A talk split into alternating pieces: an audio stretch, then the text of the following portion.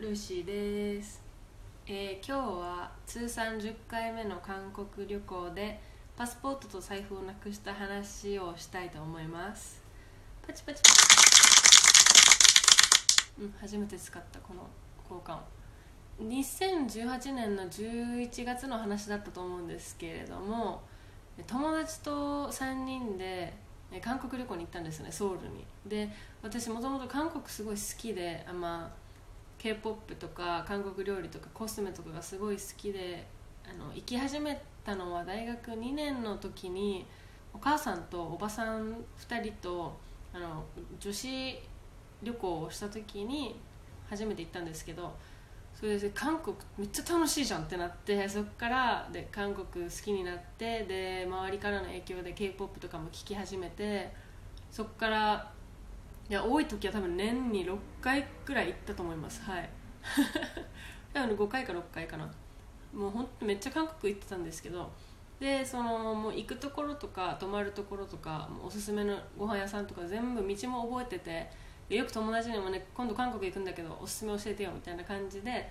あこっちいいよって教えたりしてたんですけどでそんなこともあり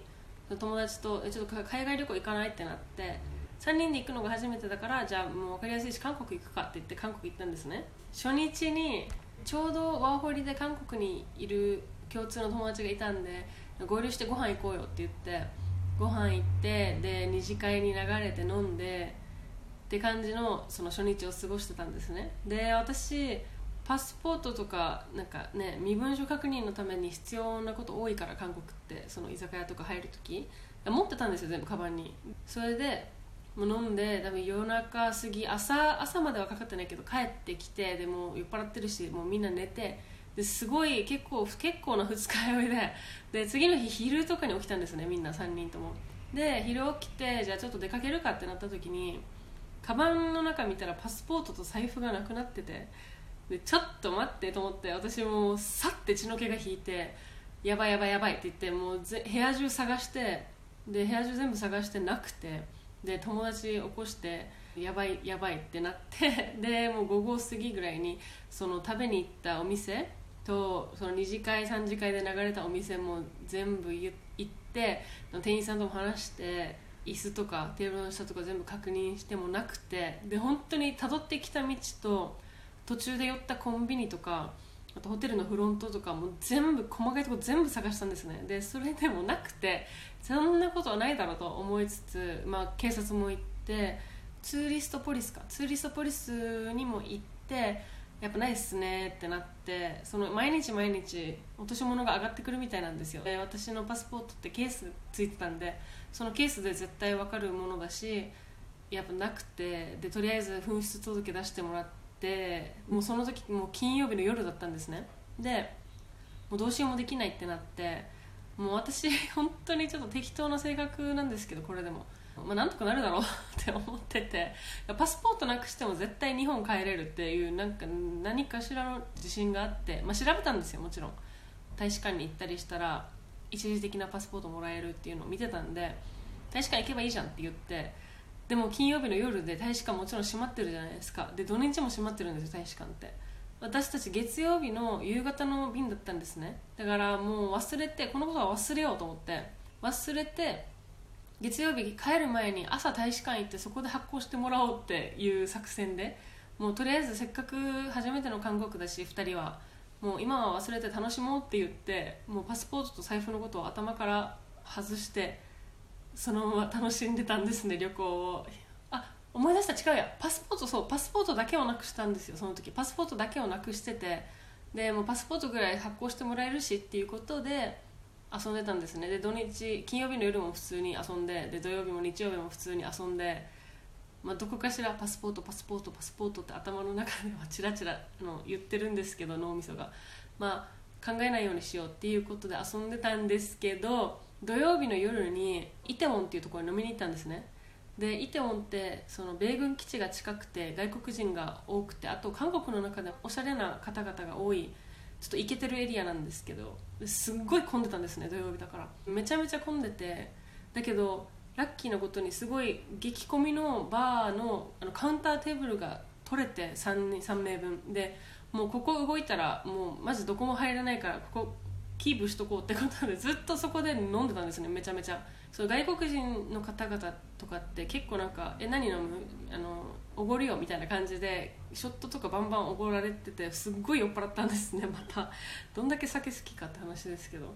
で酔っ払ってで3人のうちの1人がもうすごいもう大変に酔っ払ってこれは帰らなければならないっていう状態になってでタクシー呼んだんですね。でタクシー呼んで私は多分その時にあの何かが切れたんでしょうね。そのパスポートのことでもう泣いてたみたいでタクシーの中で。もうパスポートなくしてごめんみたいな。迷惑かけてごめんみたいな感じで、ね、泣いてたみたいでタクシーのおじさんもこの人たち何泣いてるんだみたいな。ってなってたみたいなんですけどホテルに着いた時に 今度はその財布をなくしてることに気づいて学べようって話ですよね。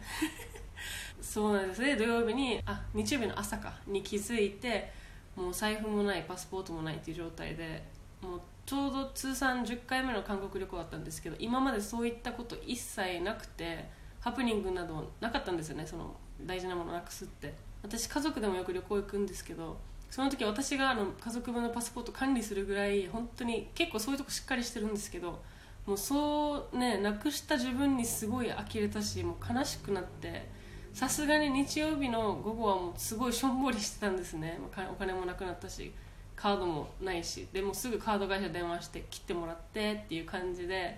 もうちょっとその友達たちから お金借りて日本帰ったら返すねっていう感じで最終日日曜日過ごしたんですけど次の日月曜日朝起きてすぐ大使館向かってパスポートをなくしましたっていう警察からの紛失届とで私本当偶然パスポートのコピーを持ってたんですね。あのフロントの方がコピーを取ってくれてたんで。でそれを持ってって12時間ぐらいであの一時帰国書みたいなのを出してもらって、まあ、無事普通にその日に帰れたんですけど日本には。で結局、まあ、パスポートももちろん見つからず身分証とか財布たちも見つからず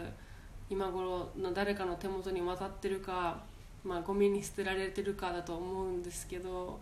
もうすごいその時の旅行が衝撃ででそれ以降は本当にもう学んでパスポートは持ち歩かないって決めまして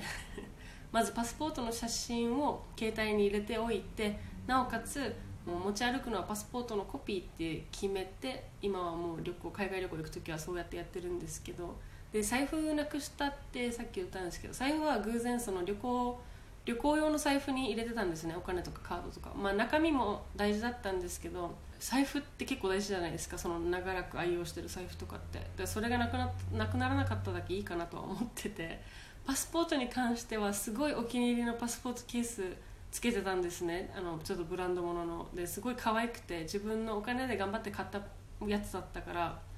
もうそれがパスポートよりもそれがすごいショックで。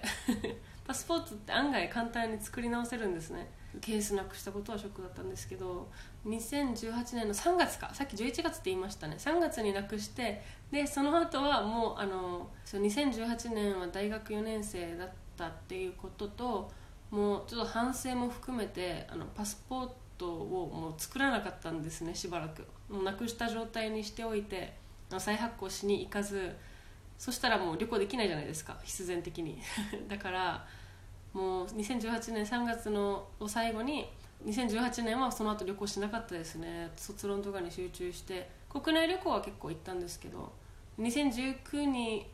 なって卒論とかも全部終わってで、はい、海外じゃあまた韓国とか行こうってなった時に またあの市役所に行ってまた作ってもらいましたねパスポート。一時渡航書っていうやつがあるんですけどそれと韓国で発行してもらってた紛失届を持って行って普通に作ってもらいました新しいやつ。